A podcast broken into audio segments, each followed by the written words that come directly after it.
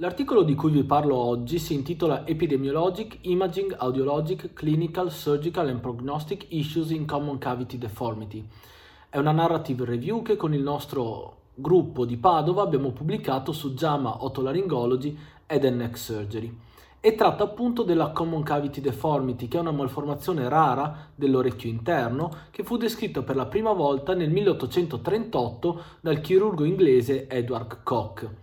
La definizione di common cavity è di una malformazione in cui la coclea di fatto è una singola cavità cistica che rappresenta sia le strutture cocleari che le strutture vestibolari. Eh, l'ipotesi patogenetica è che ci sia un arresto dello sviluppo embriologico attorno alla quarta settimana gestazionale per quanto riguarda l'otocisti. È importante parlare di questa malformazione perché è complessa da vari punti di vista, sia dal punto di vista diagnostico sia dal punto di vista terapeutico. Infatti alcuni autori ritengono che sia possibile eseguire l'impianto cocleare con sensibile beneficio per il paziente. Parlando dell'epidemiologia della common cavity, dobbiamo dire intanto che il 30% dei pazienti con ipoacusia neurosensoriale congenita hanno malformazioni a carico dell'orecchio interno. Le anomalie possono comprendere sia alterazioni cocleari sia alterazioni del labirinto posteriore. Per quanto riguarda la common cavity, a seconda degli studi, la prevalenza è stimata tra lo 0,7 e il 26% delle malformazioni cocleari, anche se a nostro avviso è molto probabile che la percentuale sia molto più vicina all'1% dal punto di vista poi della identificazione di questa malformazione ci sono tutta una serie di problemi relativi al fatto che la distinzione tra delle malformazioni molto simili e la common cavity non è così semplice e quindi stimare la prevalenza di questa malformazione non è così agile. Dal punto di vista radiologico va detto che la common cavity è identificabile sia tramite TAC che cam- tramite risonanza e quello che si può evidenziare è appunto la presenza di eh, questa cavità cistica in cui però sembra essere presente un fondo tra il, il condotto uditivo interno e la common cavity stessa. Questa è una caratteristica importante anche se purtroppo non sempre è chiaramente distinguibile in certi casi per la qualità dell'attack che viene utilizzata, in altri perché probabilmente la barriera anatomica o non è presente oppure è talmente sottile che con le moderne tecniche di imaging TAC non è facilmente identificabile. Per quanto riguarda la risonanza magnetica, va detto che vengono utilizzate delle sequenze specifiche per orecchio e il significato principale dell'esecuzione della risonanza magnetica è quella di identificare il nervo cocleo-vestibolare, che nella maggior parte dei casi non sembra dividersi nella componente vestibolare e nella componente cocleare. Dal punto di vista poi del trattamento, in assenza dell'identificazione del nervo cocleo-vestibolare, invece di scegliere l'impianto cocleare è più opportuno scegliere l'impianto al tronco. Quello che può, si può osservare, quindi, oltre a questa cavità cistica, è il fatto che ci possa essere un allargamento della comunicazione tra la coclea e il vestibolo, che però può essere variabile. I canali semicircolari possono essere presenti, presenti in modo alterato oppure totalmente assenti e tendenzialmente la, eh, il diametro di questa cavità può essere variabile e vengono descritti sia dei casi di alcuni millimetri sia alcuni casi in cui il diametro raggiunge addirittura i 2 cm. Tuttavia, siccome non è chiaramente chiarito il meccanismo patogenetico, non è ben chiaro perché alcune common cavity siano piccole ed altre siano più grandi. Eh, in alcuni casi sembra che la common cavity si sviluppi in ugual maniera in avanti e indietro rispetto all'asse del condotto uditivo interno, in altri casi sembra che la common cavity sia sviluppata in senso totalmente anteriore o in senso totalmente posteriore rispetto appunto al diametro e all'asse centrale del, del condotto uditivo interno.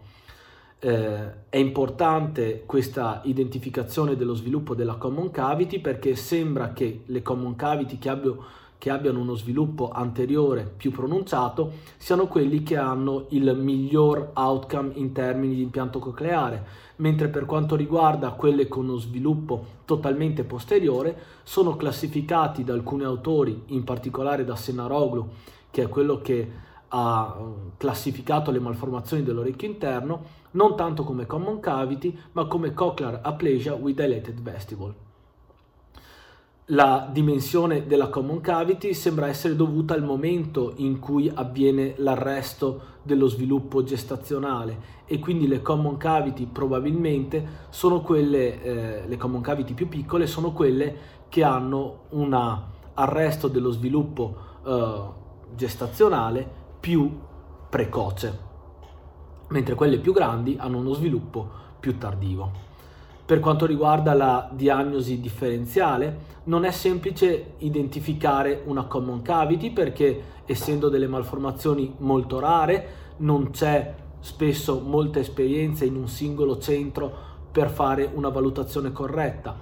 E, e, poi perché in molti casi ci troviamo di fronte a dell'imaging che sembra darci delle informazioni e delle immagini ibride tra malformazioni che sono molto simili alla common cavity. Quindi certe volte non è semplice identificare la differenza tra una common cavity, tra una cochlear aplasia with dilated vestibule, tra una partizione incompleta tipo 2 oppure tra una eh, rudimentary otocyst.